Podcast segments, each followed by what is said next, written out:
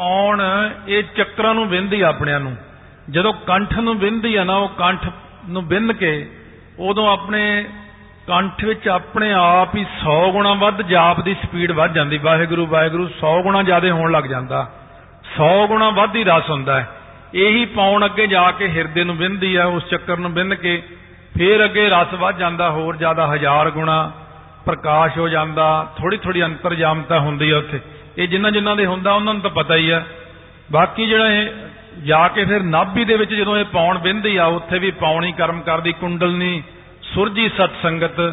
ਇਹ ਕੁੰਡਲਨੀ ਆਪਣੀ ਜਿਹੜੀ 12 ਫੁੱਟ ਲੰਮੀ ਨਾੜ ਹੈ, ਜਿੱਥੋਂ ਰੋਟੀ ਲੰਘਦੀ ਹੈ, ਇੱਥੋਂ ਜਦੋਂ ਇਹਦੇ ਵਿੱਚੋਂ ਪੌਣ ਚੱਲਦੀ ਨਾ ਨਾਮ ਦੇ ਅਭਿਆਸ ਕਰਕੇ, ਇਹ ਸਾਰੀ ਕੁੰਡਲਨੀ ਆਪਣੇ ਆਪ ਹੀ ਆਉਂ ਫੁੱਲ ਜਾਂਦੀ ਹੈ। ਜਿਵੇਂ ਆਪਾਂ ਸਾਈਕਲ ਦੀ ਟਿਊਬ ਖਰੀਦੀਏ ਨਵੀਂ, ਉਹ ਪੈਕਿੰਗ ਜੀ ਚ ਮਿਲਦੀ ਹੈ ਐਵੇਂ ਬੰਦ ਜੀ ਹੋਈ ਹੋਈ। ਜਦੋਂ ਕਹੀਏ ਭਾਈ ਟਿਊਬ ਪਾ ਦੇ ਨਵੀਂ, ਉਹ ਜਦੋਂ ਉੱਤੋਂ ਰਬੜਾਂ ਜੀਆਂ ਲਾ ਕੇ ਉਹਦੇ 'ਚ ਫੂਕ ਭਰਦਾ ਸਾਰੇ ਉਹ ਜਿੰਨੇ ਵੀ ਉਹਨੂੰ ਵੱਟ ਜੇ ਪਏ ਨੇ, ਸਭ ਨਿਕਲ ਜਾਂਦੇ, ਬਿਲਕੁਲ ਖੁੱਲ ਕੇ ਸਿੱਧੀ ਹੋ ਜਾਂਦੀ ਹੈ ਇਸੇ ਤਰ੍ਹਾਂ ਹੀ ਸਾਡੀ ਅੰਦਰਲੀ ਇਹ ਜਿਹੜੀ ਨਾੜ ਹੈ ਨਾ, ਇਹ 12 ਫੁੱਟ ਲੰਬੀ ਇਹਦੇ 'ਚ ਜਦੋਂ ਪੌਣ ਭਰਦੀ ਹੈ ਇਹ ਸਾਰੀ ਖੁੱਲ ਜਾਂਦੀ ਹੈ ਆਪਣੇ ਆਪ ਹੀ। ਉਦੋਂ ਪੇਟ ਵਿੱਚੋਂ ਗਰੜ ਗਰੜ ਦੀ ਆਵਾਜ਼ ਆਉਂਦੀ, ਕਈ ਡਰ ਜਾਂਦੇ ਨੇ, ਪਤਾ ਨਹੀਂ ਕੀ ਬਿਮਾਰੀ ਲੱਗੀ ਮੈਨੂੰ। ਤੇ ਇਸੇ ਪ੍ਰਕਾਰ ਜਿਹੜਾ ਇਹ ਫਿਰ ਕੰਠ ਬਹੁਤ ਜ਼ਿਆਦਾ ਦੁਖਣ ਲੱਗ ਜਾਂਦਾ। ਹਿਰਦਾ ਦੁਖਣ ਲੱਗ ਜਾਂਦਾ ਕਈ ਵਾਰੀ। ਥੋੜਾ ਥੋੜਾ ਤਾਂ ਤਕਲੀਫ ਜੀ ਸਹਿਣੀ ਪੈਂਦੀ ਆ। ਇਸ ਕਰਕੇ ਫਿਰ ਉਹ ਭਾਈ ਜਾਪ ਮੂੰਹ ਨਾਲ ਕਰਨ ਦੀ ਲੋੜ ਨਹੀਂ ਪੈਂਦੀ। ਫਿਰ ਆਪਣੇ ਆਪ ਹੀ ਜਾਪ ਚੱਲਦਾ ਧੁੰਨੀ ਵਿੱਚ। ਧੁੰਨੀ ਤੋਂ ਆਪਣੇ ਸਾਰੇ ਸਰੀਰ ਦਾ ਜਿਹੜਾ, ਆਪਣੇ ਸਾਰੇ ਸਰੀਰ ਦੀ ਧੁੰਨੀ ਮਾਲਕ ਹੈ ਬਾਪ। ਧੁੰਨੀ ਤੋਂ ਹੀ ਕੰਮ ਚੱਲਦਾ ਸਾਰਾ। ਧੁੰਨੀ ਤੋਂ ਲੈ ਕੇ ਸਾਰੀਆਂ ਨਾੜਾਂ ਜਾਂਦੀਆਂ ਪੂਰੇ ਸਰੀਰ 'ਚ। ਇਹ ਫਿਰ ਇੱਥੋਂ ਗਾਂ ਰੋਮ ਰੋਮ ਜਾਪ ਚੱਲਦਾ ਬੰਦੇ ਦਾ। ਇਸ ਕਰਕੇ ਇੱਕ ਜਾਣੇ ਨੇ ਪੁੱਛਿਆ ਮੈਂ ਜੇ ਇੱਕ ਨੂੰ ਜਵਾਬ ਦੇਵਾਂ ਫਿਰ ਇੱਕ ਤੱਕ ਹੀ ਰਹਿ ਗਿਆ। ਹੁਣ ਸਾਰਿਆਂ ਨੂੰ ਪਤਾ ਲੱਗ ਗਿਆ ਕਿ ਸਾਡੇ ਅੰਦਰ ਕੀ ਕਿਰਿਆ ਹੁੰਦੀ ਹੈ। ਪਰਾ ਪੁੰਚ ਏ ਜਾਨ ਸੁਜਾਨ। ਕਹਿੰਦੇ ਜਿਹੜੇ ਪਰਾ ਬਾਣੀਆਂ ਨੇ ਇਹ ਪੂੰਛ ਜਾਣਨਾ ਕਰੋ ਇਹ ਸਿਆਣਿਓ। ਭਇਓ ਬੇਹੰਗਮ ਇਸੀ ਵਿਧਾਨ। ਇਸੇ ਤਰੀਕੇ ਨਾਲ ਇਹ ਵੀ ਇੱਕ ਪੰਛੀ ਬਣ ਗਿਆ ਹੈ। ਹਾਂਜੀ। ਪੰਚੋ ਇੰਦਰੈ ਗਿਆਨ ਸਾਹ ਸੁਹਾਏ। ਹੁਣ ਕਹਿੰਦੇ ਨੇ, ਪੰਜੇ ਗਿਆਨ ਇੰਦਰੇ ਸੋਭਨੀਕ ਹੋ ਰਹੇ ਨੇ, ਜਿਸ ਤਰੀਕੇ ਨਾਲ ਇਹ ਅੱਖਾਂ ਹੋ ਗਈਆਂ, ਸਿਰਫ ਦੇਖਣ ਦਾ ਹੀ ਕੰਮ ਕਰਦੀਆਂ, ਕੋਈ ਕਰਮ ਨਹੀਂ ਕਰਦੀਆਂ, ਇਹ ਗਿਆਨ ਦਿੰਦੀਆਂ ਨੇ। ਹਰ ਇੱਕ ਚੀਜ਼ ਦਾ, ਕੰਨ, ਚਮੜੀ, ਇਹ ਸਾਡੀ ਜ਼ੁਬਾਨ, ਇਸੇ ਪ੍ਰਕਾਰ ਇਹ ਜਿਹੜੇ ਸਾਡੇ ਕਰਮ ਕਰਨ ਵਾਲੇ ਪੰਜ ਇੰਦਰੇ ਨੇ, ਪੰਜ ਗਿਆਨ ਇੰਦਰੇ ਨੇ, ਹੁਣ ਇੱਥੇ ਪੰਜ ਗਿਆਨ ਇੰਦਰੇ ਆਏ ਹਨ। ਇਹ ਸੋਭਨੀਕ ਹੁੰਦੇ ਹਨ। ਔਰ ਖਸ਼ਟਮੀ ਬੁੱਧ ਮਿਲਾਏ। ਫਿਰ ਛੇਵੀਂ ਬੁੱਧੀ ਮਿਲਦੀ ਇਹਨਾਂ ਦੇ ਨਾਲ। ਇਹ ਜਦੋਂ ਪੰਜ ਗਿਆਨ ਇੰਦਰੀਆਂ ਨਾਲ ਸਾਡੀ ਬੁੱਧੀ ਮਿਲਦੀ ਹੈ। ਕੋਸ਼ ਵਿਗਿਆਨ ਮਿਅੰਗ ਏ ਜਾਨੋ। ਇਹ ਵਿਗਿਆਨਮय ਕੋਸ਼ ਹੈ। ਇਹ ਪੰਜਵਾਂ ਕੋਸ਼ ਜਿਹੜਾ ਇੱਥੇ ਕਿਹਾ ਹੈ। ਤਿੰਨ ਸਮ ਏ ਪੰਛੀ ਪਹਿਚਾਨੋ ਉਹਨਾਂ ਦੀ ਤਰ੍ਹਾਂ ਹੀ ਇਸ ਪੰਛੀ ਨੂੰ ਵੀ ਜਾਣਨਾ ਕਰੋ। ਤੀਨ ਕੋਸ਼ ਜੋ ਕਰੇ ਬਖਾਨ। ਕਹਿੰਦੇ ਤਿੰਨ ਕੋਸ਼ ਜਿਹੜੇ ਕਹਿਣਾ ਕੀਤੇ ਹਨ। ਇਹ ਹੈ ਲਿੰਗ ਸਰੀਰ ਪਛਾਨ। ਇਹ ਲਿੰਗ ਸਰੀਰ ਹੈ ਸਾਡਾ ਇਹ ਜਿਹੜੇ ਤਿੰਨ ਕੋਸ਼ ਕਹੇ ਹਨ। ਪੰਚੋ ਕੋਸ਼ ਰੋ ਤੀਨ ਸਰੀਰ। ਪੰਜ ਕੋਸ਼ ਤੇ ਤਿੰਨ ਜਿਹੜੇ ਸਾਡੇ ਸਰੀਰ ਹਨ। ਵਰਣਨ ਕਰੇ ਲਕੋਰ ਧੀਰ। ਕਹਿੰਦੇ ਇਹ ਦਾਨਿਓ ਦਿਲ ਵਿੱਚ ਸਮਝੋ ਮੈਂ ਵਰਣਨ ਕਰਕੇ ਤੁਹਾਨੂੰ ਸਮਝਾਏ ਨੇ। ਸਚੇਤਨ ਆਨੰਦ ਸਰੂਪ। ਉਹ ਜੋ ਪਰਮੇਸ਼ਰ ਦਾ ਸਰੂਪ ਹੈ ਉਹ ਕੀ ਹੈ ਸਤ ਜੋ ਤਿੰਨਾਂ ਕਾਲਾਂ ਵਿੱਚ ਹੀ ਸਤ ਹੈ। ਚੇਤਨ ਜੋ ਹਿੱਲਣ ਜੁਲਣ ਦੀ ਸ਼ਕਤੀ ਦਿੰਦਾ ਹੈ। ਜੋ ਆਨੰਦ ਸਰੂਪ ਹੈ। ਸੂਖਮ ਤੇ ਸੂਖਮ ਅਨਰੂਪ।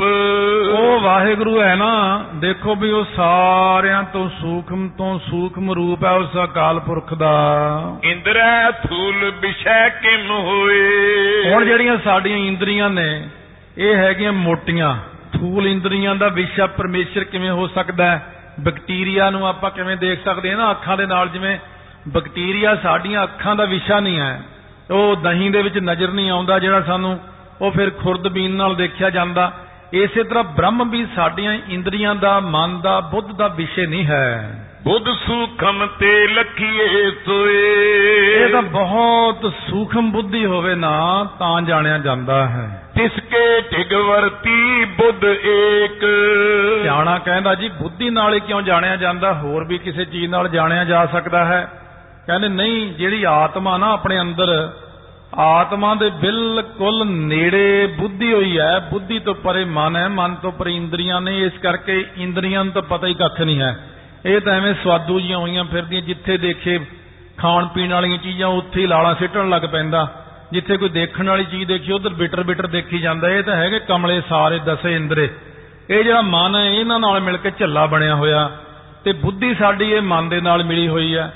ਤੇ ਬੁੱਧੀ ਹੈ ਵੈਸੇ ਕਹਿੰਦੇ ਬਿਲਕੁਲ ਨਾਲ ਹੀ ਮਿਲੀ ਹੋਈ ਆਤਮਾ ਦੇ।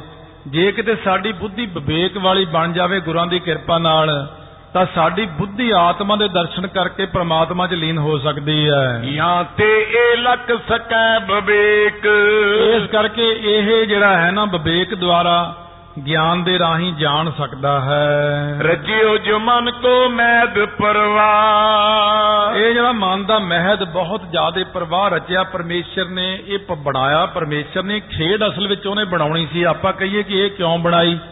ਆ ਦੁਨੀਆ ਦੇ ਅੰਦਰ ਇੰਨੀਆਂ ਖੇਡਾਂ ਹੁੰਦੀਆਂ ਨੇ ਦੋ ਦੇਸ਼ਾਂ ਦੀਆਂ ਟੀਮਾਂ ਬਣਦੀਆਂ ਨੇ। ਭਈ ਇਸ ਕਰਕੇ ਉਹ ਕਿੰਨਾ ਜੂਝਦੇ ਨੇ ਇੱਕ ਦੂਜੇ ਨਾਲ ਜਿੱਤਣ ਵਾਸਤੇ। ਇਸੇ ਤਰ੍ਹਾਂ ਵਾਹਿਗੁਰੂ ਨੇ ਇੱਕ ਖੇਡ ਬਣਾ ਦਿੱਤੀ ਸਾਡੀਆਂ ਇਹ ਇੰਦਰੀਆਂ ਬਣਾ ਕੇ ਕੋਸ਼ ਬਣਾ ਕੇ ਸਰੀਰ ਬਣਾ ਕੇ ਕਹਿੰਦੇ ਮਨ ਦਾ ਮੂੰਹ ਜਿਹੜਾ ਸੀ ਨਾ ਉਹ ਬਾਹਰ ਮੁਖੀ ਕਰ ਦਿੱਤਾ। ਕਰਿਓ ਵਹਿਰ ਕੋ ਅੰਤਰ ਨਾਹੀ। ਜੇ ਉਹ ਪਹਿਲਾਂ ਹੀ ਅੰਦਰ ਨੂੰ ਕਰ ਦਿੰਦੇ ਮਨ ਨਾ ਮਨ ਦਾ ਮੂੰਹ ਬੁੱਧੀ ਵੱਲ ਨੂੰ ਤੇ ਬੁੱਧੀ ਦਾ ਮੂੰਹ ਆਤਮਾ ਵੱਲ ਨੂੰ ਫਿਰ ਤਾਂ ਕਹਾਣੀ ਮੁੱਕ ਜਾਂਦੀ ਫਿਰ ਤਾਂ ਕੋਈ ਮੈਚ ਹੀ ਨਾ ਰਿਹਾ ਸਾਡਾ ਫਿਰ ਤਾਂ ਕੋਈ ਲੋੜ ਹੀ ਨਹੀਂ ਸੀ ਕਰਨ ਦੀ। ਰੱਬ ਕਹਿੰਦਾ ਇਹੀ ਤਾਂ ਮੇਰੀ ਖੇਡ ਹੈ। ਮੈਂ ਇਹਨਾਂ ਸਾਰਿਆਂ ਨੂੰ ਪਰੇ ਨੂੰ ਕਰ ਦਿੱਤਾ। ਤੇਰੇ ਮਨ ਨੂੰ ਬਾਹਰ ਮੁਖੀ ਕਰ ਦਿੱਤਾ ਤੇਰੀ ਇੰਦਰੀਆਂ ਨੂੰ ਬਾਹਰ ਮੁਖੀ ਕਰ ਦਿੱਤਾ ਹੈ। ਤਿਮ ਇੰਦਰੈ ਜੇ ਪੰਚੋ ਗਿਆਨ? ਇਸੇ ਪ੍ਰਕਾਰ ਜਿਹੜੇ ਪੰਜੇ ਗਿਆਨ ਇੰਦਰੀ ਆਪਣੇ ਅੰਦਰ ਕਰਮ ਕਰਦੇ ਨੇ। ਇਨ ਕੋ ਵੀ ਕੀਏ ਵਹਿਰ ਪਿਆਨ? ਇਹ ਵੀ ਰੱਬ ਨੇ ਬਾਹਰ ਨੂੰ ਲਾਤੇ ਅੱਖਾਂ ਵੀ ਬਾਹਰ ਨੂੰ ਦੇਖਦੀਆਂ ਨੱਕ ਵੀ ਬਾਹਰੋਂ ਖੁਸ਼ਬੂ ਲੈਂਦਾ ਕੰਨ ਵੀ ਬਾਹਰੋਂ ਹੀ ਸੁਣਨ ਨੂੰ ਕਰਦੇ ਨੇ। ਇਹ ਜਿਹੜੇ ਬਾਹਰੋਂ ਹੀ ਸਪਰਸ਼ ਕਰਦੇ ਨੇ ਚਮੜੀ ਵੀ ਬਾਹਰੋਂ ਹੀ ਸਪਰਸ਼ ਕਰਦੀ ਹੈ। ਇਹ ਪੰਜੇ ਗਿਆਨ ਇੰਦਰੇ ਸਾਡੇ ਇਹ ਵੀ ਬਾਹਰ ਮੁਖੀ ਤੇ ਮਨ ਵੀ ਬਾਹਰ ਮੁਖੀ ਬਣਾ ਦਿੱਤਾ ਹੈ। ਪੰਚੋ ਵਿਸ਼ੈ ਵਹਿਰ ਕੋ ਗਹਿ। ਇਹ ਬਾਹਰਲੇ ਪੰਜ ਵਿਸ਼ਿਆਂ ਨੂੰ ਗ੍ਰਹਿਣ ਕਰਦੇ ਹਨ ਜਿਹੜੇ ਨੇ ਨਾ ਇਹ ਸਾਰੀਆਂ ਇੰਦਰੀਆਂ। ਇਹ ਬਾਹਰੋਂ ਹੀ ਚੀਜ਼ਾਂ ਖਿੱਚਣ ਨੂੰ ਤਿਆਰ ਨੇ। ਅੰਦਰ ਐਡਾ ਵੱਡਾ ਆਨੰਦ ਹੈ ਸਾਡੇ ਅੰਦਰ ਆਤਮਿਕ ਆਨੰਦ ਉਹਨੂੰ ਇਹ ਲੈ ਹੀ ਨਹੀਂ ਸਕਦੇ। ਕਿਸ ਪ੍ਰਕਾਰ ਮਨ ਕੋ ਨੈ ਕਹਿੰਦੇ ਲਹੈ ਕਿਸੇ ਤਰੀਕੇ ਨਾਲ ਇਹ ਮਨ ਨੂੰ ਜਾਣ ਨਹੀਂ ਸਕਦੇ ਹਨ। ਮਨ ਸਵਧਾਨ ਹੋਏ ਇਨ ਪ੍ਰੇਰੈ। ਸੋ ਕਿਸੇ ਤਰੀਕੇ ਨਾਲ ਇਹ ਮਨ ਇਹਨਾਂ ਨੂੰ ਸਾਵਧਾਨ ਹੋ ਕੇ ਪ੍ਰੇਰਣਾ ਦਿੰਦਾ ਹੈ। ਪ੍ਰੇਰਿਤ ਕੋ ਹਟ ਕਰ ਨਹੀਰੈ ਇਹ ਸਾਡੀਆਂ ਇੰਦਰੀਆਂ ਜਿਹੜੀਆਂ ਨੇ ਅੰਦਰਲੀ ਪ੍ਰੇਰਣਾ ਦੇਣ ਵਾਲੇ ਮਨ ਨੂੰ ਦੇਖ ਨਹੀਂ ਸਕਦੀਆਂ। ਜਿਵੇਂ ਮਹਾਰਾਜ ਜੀ ਨੇ ਪ੍ਰਮਾਣ ਦਿੱਤਾ ਨਾ ਇਹ ਜਿਹੜੇ ਨਾ ਉਹ ਵੇਖੈ ਉਹਨਾਂ ਨਦਰ ਨਾ ਆਵੇ। ਬਹੁਤਾ ਇਹੋ ਵਿਡਾਣ।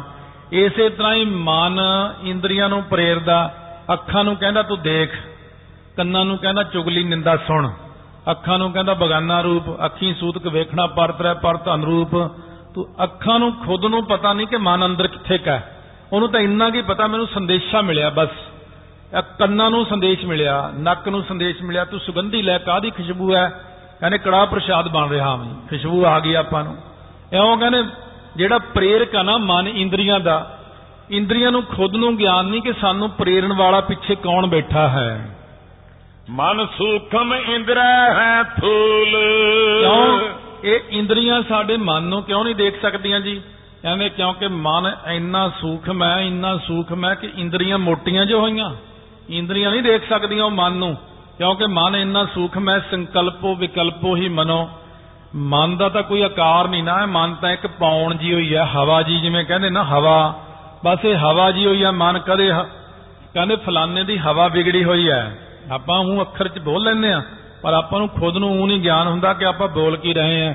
ਇਸ ਕਰਕੇ ਲੋਕਾਂ ਦੀ ਹਵਾ ਵਿਗੜ ਗਈ ਹੈ ਜਾਂ ਤੇ ਇਨ ਕੋ ਵਿਸ਼ੈ ਨ ਮੂਲ। ਇਸ ਕਰਕੇ ਇਹਨਾਂ ਦਾ ਵਿਸ਼ੇ ਨਹੀਂ ਹੈ ਮੂਲ ਰੂਪ ਦੇ ਵਿੱਚ ਮਨ ਇਹਨਾਂ ਇੰਦਰੀਆਂ ਦਾ ਵਿਸ਼ੇ ਹੀ ਨਹੀਂ ਹੈ ਕਿਉਂਕਿ ਮਨ ਦਾ ਜਿਹੜਾ ਹੈ ਨਾ ਦੇਖਣਾ ਇੰਦਰੀਆਂ ਕਰਕੇ ਮਨ ਦਿਖ ਨਹੀਂ ਸਕਦਾ। ਤੈਸੇ ਮਨ ਕੋ ਵਿਸ਼ੈ ਨ ਆਤਮ।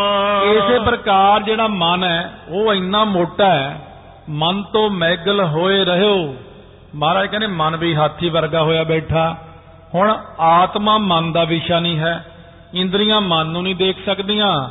ਤੇ ਮਨ ਸਾਡਾ ਆਤਮਾ ਨੂੰ ਦੇਖ ਨਹੀਂ ਸਕਦਾ। ਜਾਣ ਸਕੈ ਨੈ ਅਹ ਅਨਾਤਮ। ਇਹ ਕਿਉਂ ਨਹੀਂ ਜਾਣ ਸਕਦਾ ਜੀ? ਇਹ ਵੀ ਦੱਸ ਦਿਓ ਸਾਨੂੰ ਕਿ ਮਨ ਆਤਮਾ ਨੂੰ ਕਿਉਂ ਨਹੀਂ ਦੇਖ ਸਕਦਾ? ਕਹਿੰਦੇ ਜਿਵੇਂ ਤੁਹਾਨੂੰ ਦੱਸਿਆ ਸੀ ਨਾ ਕਿ ਸਾਡੀਆਂ ਇੰਦਰੀਆਂ ਮੋਟੀਆਂ ਨੇ ਸਥੂਲ ਨੇ ਇਹ ਮਨ ਨੂੰ ਨਹੀਂ ਦੇਖ ਸਕਦੀਆਂ। ਇਸੇ ਤਰ੍ਹਾਂ ਮਨ ਅਨਾਤਮ ਹੈ। ਆਤਮਾ ਤਾਂ ਉਹੀ ਹੈ। ਅਨ ਆਤਮ ਕਿਵੇਂ? ਕਹਿੰਦੇ ਮਨ ਆਪਣੇ ਆਪ ਨੂੰ ਹੀ ਝੱਲਾ। ਇਹ ਸਮਝ ਜਾਂਦਾ ਕਿ ਮੈਂ ਅੱਖਾਂ ਹਾਂ ਮੈਂ ਕੰਨ ਹਾਂ ਮੈਂ ਨੱਕ ਹਾਂ ਮੈਂ ਇਹ ਹਾਂ। ਇਹ ਆਪਣੇ ਆਪ ਦਾ ਸਰੂਪ ਹੀ ਨਹੀਂ ਜਾਣ ਸਕਿਆ ਅੱਜ ਤੱਕ। ਸੂਖਮ ਆਤਮ ਮਨ ਹੈ ਥੂਲ। ਆਤਮਾ ਇੰਨੀ ਸੂਖਮ ਹੈ ਕਿ ਮਨ ਉਹਦੇ ਸਾਹਮਣੇ ਬਹੁਤ ਮੋਟਾ ਹੈ। ਨਹੀਂ ਜਾਏ ਤਿਸ ਕੀ ਦਿਸ਼ ਭੂਲ। ਭੁੱਲ ਕੇ ਵੀ ਨਹੀਂ ਜਾਂਦਾ ਮਨ। ਆਤਮਾ ਵੱਲ।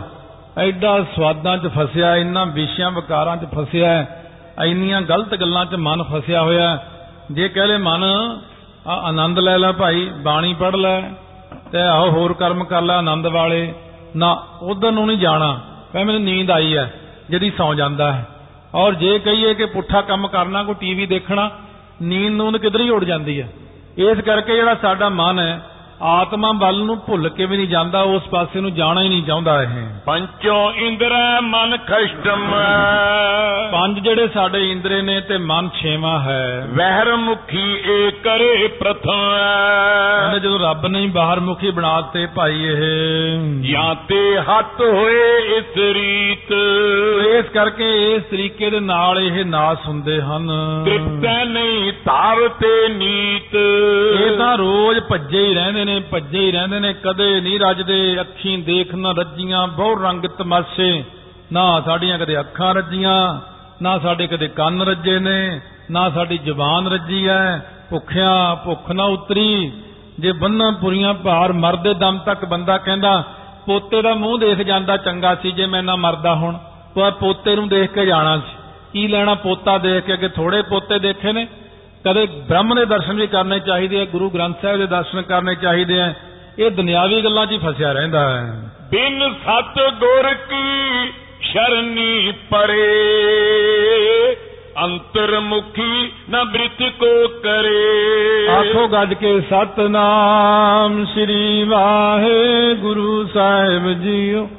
ਸਤਨਾਮ, ਸ੍ਰੀ ਵਾਹਿਗੁਰੂ।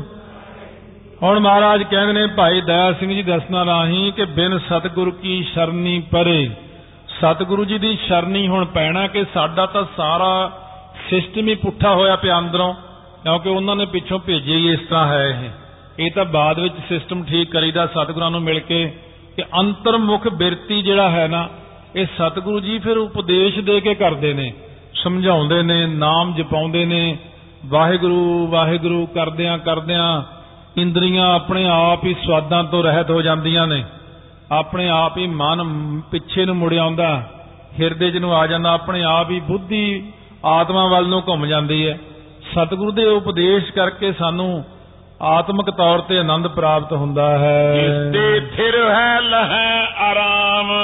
ਜਿਸ ਕਰਕੇ ਥਿਰ ਹੋ ਜਾਂਦੇ ਨੇ ਟਿਕ ਜਾਂਦੇ ਨੇ ਸਾਰੇ ਇੰਦਰੇ ਮਨ ਬੁੱਧੀ ਔਰ ਫਿਰ ਆਰਾਮ ਪ੍ਰਾਪਤ ਕਰਦੇ ਨੇ ਭਾਵ ਆਨੰਦ ਲੈਂਦੇ ਹਨ। ਪ੍ਰਾਪਤ ਹੋਏ ਆਪਨ ਧਨ ਧਾਮ ਫਿਰ ਇਹਨੂੰ ਆਪਣਾ ਧਨ ਧਾਨ ਭਾਵ ਸਾਰਾ ਜਿਹੜਾ ਧਨ ਤੇ ਧਾਮ ਧਾਮ ਹੁੰਦਾ ਹਿਰਦਾ ਇਹਨੂੰ ਹਿਰਦਾ ਰੂਪੀ ਘਰ ਪ੍ਰਾਪਤ ਹੋ ਜਾਂਦਾ ਹੈ। ਧਨ ਜਿਹੜਾ ਹੈ ਪੈਸਾ ਨਹੀਂ ਇੱਥੇ ਧਨ ਹੈ ਜਿਹੜਾ ਨਾਮ ਧਨ ਹੈ।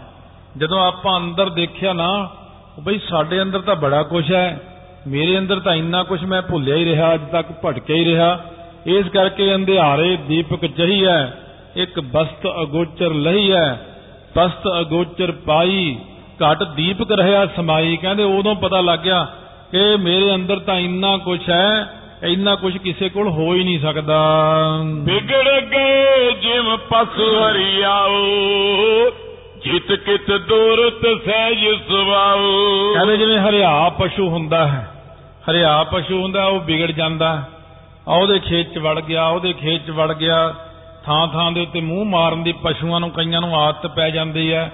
ਇਹ ਸਾਡਾ ਮਨ ਤੇ ਇੰਦਰੀਆਂ ਇੰਨੀਆਂ ਵਿਗੜੀਆਂ ਹੋਈਆਂ, ਵਿਗੜੇ ਹੋਏ ਪਸ਼ੂ ਨੇ ਕਿ ਇਹਨਾਂ ਦਾ ਜਿੱਧਰ ਕਿੱਧਰ ਆਪ ਮੁਹਾਰੇ ਹੀ ਇਹ ਜਿਹਾ ਸੁਭਾਅ ਬਣ ਗਿਆ ਕਿ ਜਿੱਥੇ ਜੀ ਕਰਦਾ, ਉੱਥੇ ਮੂੰਹ ਮਾਰਨ ਲੱਗ ਜਾਂਦੇ ਆ। ਸਦਾ ਜੀਵ ਕੋ ਬੜ ਦੁਖ ਦਾਨੇ। ਇਹ ਸਦਾ ਹੀ ਜੀਵ ਨੂੰ ਬਹੁਤ ਦੁੱਖ ਦਿੰਦੇ ਨੇ, ਨਾ ਤਾਂ ਮਨ ਟਿਕਦਾ, ਹਰਿਆ ਪਸ਼ੂ ਵਾਂਗੂ ਐਵੇਂ ਜਿੱਧਰ ਕਿੱਧਰ ਜੀ ਕੀਤਾ, ਉਧਰ ਚਲੇ ਗਏ। ਤਾਈਓ ਤਾਂ ਸਤਿਗੁਰੂ ਕਹਿੰਦੇ ਅੰਮ੍ਰ ਛਕ ਲਓ ਭਾਈ। ਇਹ ਪਿੰਡਾਂ ਦੇ ਲੋਕ ਆਮ ਤੌਰ ਤੇ ਪਿੰਡਾਂ ਦੇ ਮੁੰਡਿਆਂ ਨੂੰ ਮਹਾਂਪੁਰਸ਼ ਕਹਿੰਦੇ ਅੰਮ੍ਰ ਛਕ ਲਓ। ਕਹਿੰਦੇ, ਅੰਮ੍ਰਿਤਾ ਛਕ ਲਈ ਤੁਸੀਂ ਤਾਂ ਮੂੰਹ ਨੂੰ ਛਿੱਕੂ ਜਿਹਾ ਲਾ ਦਿੰਦੇ ਹੋ। ਕਹਿੰਦੇ, ਮੁੜ ਕੇ ਨਾ ਕੋ ਖਾਣ ਪੀਣ ਜੋਕਰੇ ਰਹੀਏ, ਨਾ ਕੁਝ ਬੋਲਣ ਜੋਕਰੇ। ਜੇ ਛਿੱਕੂ ਲਾਵਾਂਗੇ, ਤਾਈਓ ਠੀਕ ਰਹੂਗਾ ਕੰਮ। ਜੇ ਨਾ ਨਾ ਲਾਇਆ ਹੁਣ ਛਿੱਕੂ ਤੇ ਗਾਹਾਂ ਨੂੰ ਫਿਰ ਨੁਕਸਾਨ ਬਹੁਤ ਹੋ ਜਾਣਾ। ਇਸ ਕਰਕੇ ਰਹਿਤ ਮਰਿਆਦਾ ਦੀ ਕਾਰ ਵਿੱਚ ਹੀ ਆਪਾਂ ਠੀਕ ਆ। ਰਹਿਤ ਮਰਿਆਦਾ ਦੇ ਅੰਦਰ ਰਹਿ ਕੇ ਕਕਾਰ ਪਹਿਨ ਕੇ ਕੜਾ ਹੱਥ ਨੂੰ ਕੱਢਦਾ ਹੈ, ਗਾਤਰਾ ਸਾਰੇ ਸਰੀਰ ਨੂੰ ਹੀ ਕੱਢਦਾ ਹੈ ਕਸ਼ਹਿਰਾ ਜਤ ਸਤ ਵਾਸਤੇ ਪਾਇਆ। ਕੰਗਾ ਮਹਾਰਾਜ ਨੇ ਵਿਚਾਰ ਦਾ ਕੰਗਾ ਵੀ ਬਖਸ਼ਿਆ। ਇਉਂ ਅੰਮ੍ਰਿਤ ਦੀ ਦਾਤ ਆਪਣੇ ਭਲੇ ਲਈ ਹੋਈ ਦਿੱਤੀ ਹੈ। ਮ੍ਰਿਗ ਤ੍ਰਿਸ਼ਨਾ ਕੇ ਹਰਨ ਸਮਾਨੀ। ਕਹਿੰਦੇ ਮਿਰਗ ਤ੍ਰਿਸ਼ਨਾ ਦਾ ਹਰਨ ਹੁੰਦਾ ਨਾ ਜਿਵੇਂ ਉਹ ਜਿਵੇਂ ਪਹਾੜਾਂ ਦੇ ਵਿੱਚ ਜਾਂ ਇੱਕ ਜਾਂ ਦੂਸਰਾ ਰੇਗਿਸਤਾਨ ਦੇ ਵਿੱਚ। ਰੇਗਿਸਤਾਨ 'ਚ ਜ਼ਿਆਦਾ ਮਿਰਗ ਤ੍ਰਿਸ਼ਨਾ ਹੁੰਦੀ ਹੈ। ਜਦੋਂ ਗਰਮੀਆਂ ਦੇ ਦਿਨ ਹੁੰਦੇ ਨੇ ਦੂਰ ਹਿਰਨ ਨੂੰ ਆਉਣ ਨਜ਼ਰ ਆਉਂਦਾ ਕਿ ਬੜਾ ਪਾਣੀ ਖੜਾ ਸਾਹਮਣੇ ਭਾਫਾਂ ਜਿਹੀਆਂ ਨਜ਼ਰ ਆਉਂਦੀਆਂ ਨੇ। ਆਪਾਂ ਨੂੰ ਵੀ ਕਦੇ ਕਦੇ ਗਰਮੀਆਂ 'ਚ ਸਫ਼ਰ ਕਰੀਏ ਸੜਕ ਦੇ ਉੱਤੇ ਦੂਰੋਂ ਲੱਗਦਾ ਪਾਣੀ ਖੜਾ ਲੱਗਦਾ। ਜਦੋਂ ਉੱਥੇ ਕਿ ਜਾਂਦੇ ਉੱਥੇ ਪਾਣੀ ਹੁੰਦਾ ਹੀ ਨਹੀਂ। ਸੜਕ ਦੇ ਚੋਂ ਭਾਫ ਦੀ ਜੀ ਨਿਕਲੀ ਨਜ਼ਰ ਆਉਂਦੀ ਹੈ, ਇਹਨੂੰ ਕਹਿੰਦੇ ਭੱਖ ਲੱਗਣਾ। ਇਉਂ ਕਹਿੰਦੇ ਮ੍ਰਿਗ ਤ੍ਰਿਸ਼ਨਾ ਦੇ ਹਿਰਨ ਵਾਂਗੂ ਇਹ ਸਾਡੀਆਂ ਇੰਦਰੀਆਂ, ਇਹ ਕਹਿੰਦੀਆਂ ਉੱਥੇ ਬੜਾ ਸਵਾਦ ਹੈ। ਚਲ ਉੱਥੇ ਲੈ ਚੱਲਦੇ ਆ ਆਹ ਉਹ ਚ ਬੜਾ ਸਵਾਦ। ਚਲ ਉੱਥੇ ਲੈ ਚੱਲਦੇ ਆ ਆਹ ਚੀਜ਼ ਲਿਆਓ, ਫੇਰ ਬੜਾ ਸਵਾਦ ਹੈ। ਉਹ ਵੀ ਲਿਆ ਦਿੰਦੇ ਆ ਆਹ ਚੀਜ਼ ਲਿਆਓ, ਫੇਰ ਬੜਾ ਸਵਾਦ ਹੈ। ਪੂਰਾ ਘਰ ਭਰ ਤੱਕ, ਕੋਠੇ ਤੱਕ, ਐਨ ਸਾਰੇ ਕਮਰੇ ਭਰ ਦਿੱਤੇ। ਹਲੇ ਤੈਨੂੰ ਪਤਾ ਨਹੀਂ ਲੱਗਿਆ। ਕਹਿੰਦਾ, ਨਹੀਂ, ਇੱਥੇ ਨਹੀਂ ਸਵਾਦ। ਕਹਿੰਦਾ, ਹੋਰ ਕਿੱਥੇ? ਕਹਿੰਦੇ, ਉਹ ਉੱਥੇ ਸਵਾਦ ਬਸ ਸਾਨੂੰ ਐ ਸਾਰਾ ਦਿਨ ਨਿਆਣਿਆਂ ਵਾਂਗੂ ਭੜਕਾਈ ਰਹਿੰਦਾ ਇੱਧਰ ਕਦੇ ਚਲਿਆ ਗਿਆ, ਕਦੇ ਇੱਧਰ ਚਲਿਆ ਗਿਆ। ਸਾਡਾ ਮਨ ਕਹਿੰਦੇ ਭਟਕਦਾ ਹੀ ਰਹਿੰਦਾ ਜਿਮ ਕਸਤੂਰੀ ਮਿਰਗ ਪਲਾਵੇ, ਠਹਿਰੈ। ਮੁਖ ਜਬ ਨਾਭ ਲਗਾਵੇ। ਜਿਵੇਂ ਕਸਤੂਰੀ ਵਾਲਾ ਮਿਰਗ ਭੱਜਿਆ ਹੀ ਫਿਰਦਾ, ਭੱਜਿਆ ਹੀ ਫਿਰਦਾ, ਖੁਸ਼ਬੂ ਆਉਂਦੀ ਆ ਉਹਨੂੰ ਆਪਣੇ ਵਿੱਚੋਂ ਹੀ। ਪਰ ਉਹਨੂੰ ਅਗ- ਅਗਿਆਨ ਹੋਣ ਕਰਕੇ ਪਤਾ ਨਹੀਂ ਲੱਗਦਾ ਇਹ ਖੁਸ਼ਬੂ ਆਉਂਦੀ ਕਿੱਥੋਂ ਹੈ। ਸੋ ਜਦੋਂ ਉਹਨੂੰ ਖੁਸ਼ਬੂ ਆਉਂਦੀ ਆ, ਤਾਂ ਉਹ ਝਾੜੀਆਂ ਨੂੰ ਸੁੰਘਦਾ ਫਿਰਦਾ, ਕਦੇ ਦਰਖਤਾਂ ਨੂੰ, ਕਦੇ ਪੱਥਰਾਂ ਨੂੰ, ਕਦੇ ਕਿਸੇ ਚੀਜ਼ ਨੂੰ, ਉਹਨੂੰ ਸਮਝ ਨਹੀਂ ਪੈਂਦੀ। ਜਦੋਂ ਕਦੇ ਉਹਦੇ ਧੁੰਨੀ ਦੇ ਉੱਤੇ ਖੁਰਕ ਹੁੰਦੀ ਹੈ, ਜਦੋਂ ਧੁੰਨੀ ਦੇ ਉੱਤੇ ਖੁਰਕਣ ਲੱਗਦਾ ਹੈ ਉੱਥੋਂ ਖੁਸ਼ਬੂ ਦੀਆਂ ਲਪਟਾਂ ਆਉਂਦੀਆਂ ਨੇ ਉਹਨੂੰ। ਜਦੋਂ ਹੀ ਲਪਟਾਂ ਆਉਂਦੀਆਂ, ਉਹਨੂੰ ਪਤਾ ਲੱਗ ਜਾਂਦਾ ਕਿ ਕਸਤੂਰੀ ਮੇਰੇ ਅੰਦਰ ਹੀ ਹੈ। ਉੱਥੇ ਹੀ ਬੈਠ ਜਾਂਦਾ, ਫਿਰ ਉਹ ਸੌਂਦਾ ਨਹੀਂ, ਤੇ ਮੇਰੀ ਕਸਤੂਰੀ ਨਾ ਖੋ ਕੇ ਲੈ ਜਾਏ ਕੋਈ। ਕਹਿੰਦੇ ਫਿਰ ਉਹ ਮਿਰਗ ਸੌਂਦਾ ਕਿੱਥੇ ਹੈ? ਉਹ ਕੀੜਿਆਂ ਦਾ ਭੌਣ ਲੱਭਦਾ ਫਿਰ, ਜਿੱਥੇ ਬਹੁਤ ਕਾਢੇ ਕੀੜੇ ਜਿਹਨੂੰ ਕਹਿੰਦੇ ਨਿਕਲਦੇ ਕਾਲੇ ਕਾਲੇ, ਉੱਥੇ ਸੌਂਦਾ ਤਾਂ ਕਿ ਕੀੜੇ ਦੰਦੀਆਂ ਵੜਦੇ ਰਹਿਣ, ਮੈਨੂੰ ਨੀਂਦ ਨਾ ਆਵੇ।